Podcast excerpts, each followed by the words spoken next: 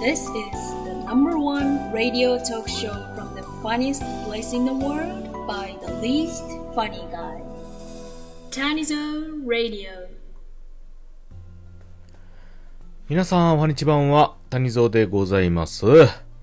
さあ、本日はちょっとしたトリビアのお話ということで、えー、皆様、あ落語お好きでしょうか落語。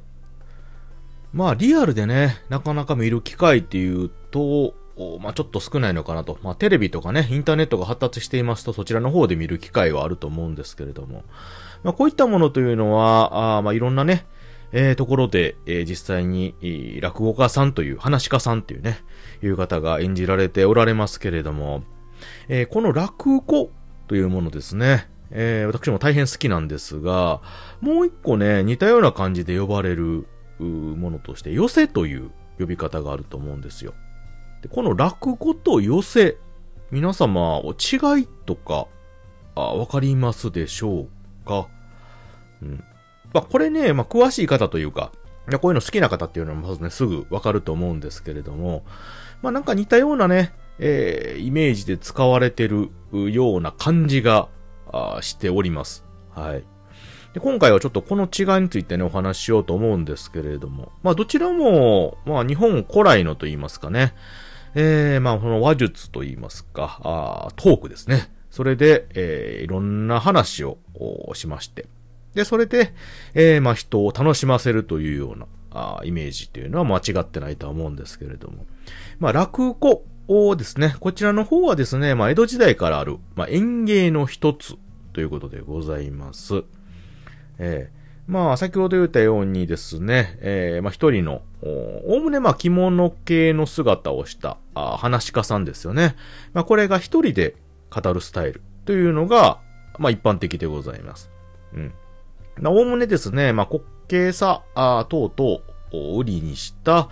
まあ和芸でですね、で話の最後におおむねオチが来るということで、うん。このオチ落ちるという字ですよね。これと言葉というのが合わさって、えー、落語ということで、この落ちからね、えー、この語源が来ているということらしいです。うん。これが落語ですね。まあ、演芸の一つということなんですけれど。で、型や寄せですね。えー、これですね、なんか落語と、まあ、同じようなイメージで使われるんですけれども、これはですね、その、まあ、芸とか、あそういった一つではなくて、場所の話なんですよね。まあ、落語が開かれる場所、ここを寄せと表現いたします。まあ、落語だけじゃなくてですね、まあ、あの、日本古来のいろんな芸をするようなあところ、場所。なので、まあ、この場所とともにですね、こういったいろんな芸をされる方を、まあ、寄せという表現をするようになっているんじゃないかなと思います。はい。えー、まあ、紙切りですね。まあ、紙を切っていろんな形にするような芸であったりとか、あ漫才。うん、これはですね、まあ、あの、日本でもよく、ね、M1 とか、いろんなのでよく皆さんね、えー、やられてます。一人、漫才や二人ね、えー、コンビトリオということでいろいろやられておられますけれども。で、その他、マジックショーなどですね、総合的に人を楽しまれ、楽しませる芸をするような場所を、落語も含めて寄せというところでございますね。うん。まあ、この中で、特にさっき言った落語であったりとか、漫才ですね。まあ、こういったものが、非常に、今現在芸能関係でメジャーと言いますかね。特に日本では、あ笑いのね、トークを使う笑いとしては結構、主流と言いますか、そういうのになってますので、まあ、こういったものを、まあ、寄せという言葉も含めて使うということですよね。うん。でまあ、ちなみにこの寄せというのはですね、あの、夜、席と書きます。え、人を寄せ集める場所、席という意味から来ているらしいですね。はい。なので、落語は芸の種類。寄せはそれが演じられる場所のことということでございました。はい。まあこれもね、えー、あんまりこう触れる機会のない分野の方はあんまりピンと来てないかと思うんですけれども。まあまあ、よく聞かれる方なんかね、まあ寄せ小屋という言葉もありますけれども、えー、意味がすぐね、分かったんじゃないかと思います。よろしければね、話の参考というか、ネタにしていただければと思います。はい。私もね、この落語というのがすごい好きでして、で、私のこの話す、話のトークのね、ルーツといいますか、なそういったのもちょっと参考にしてますので、若干ね、イントネーションとかこの、あー、えーとかね、ちょっと間に入れてしまう、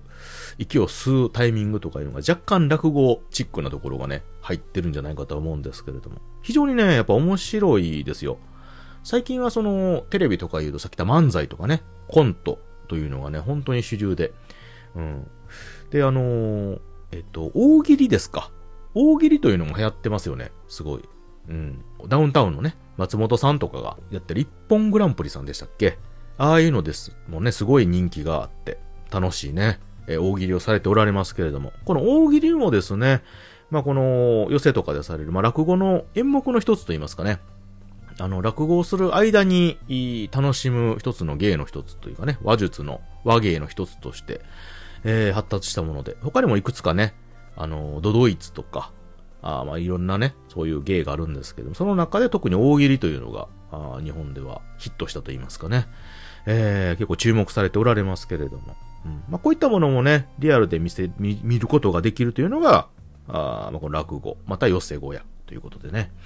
えー、まあ、こういったのをね、また良ければ、あ一回リアルでですね、生で見ていただければ、よりちょっと感動すると言いますかね、楽しめるんじゃないかと思いますので、えー、ぜひともね、足を運んでみてください。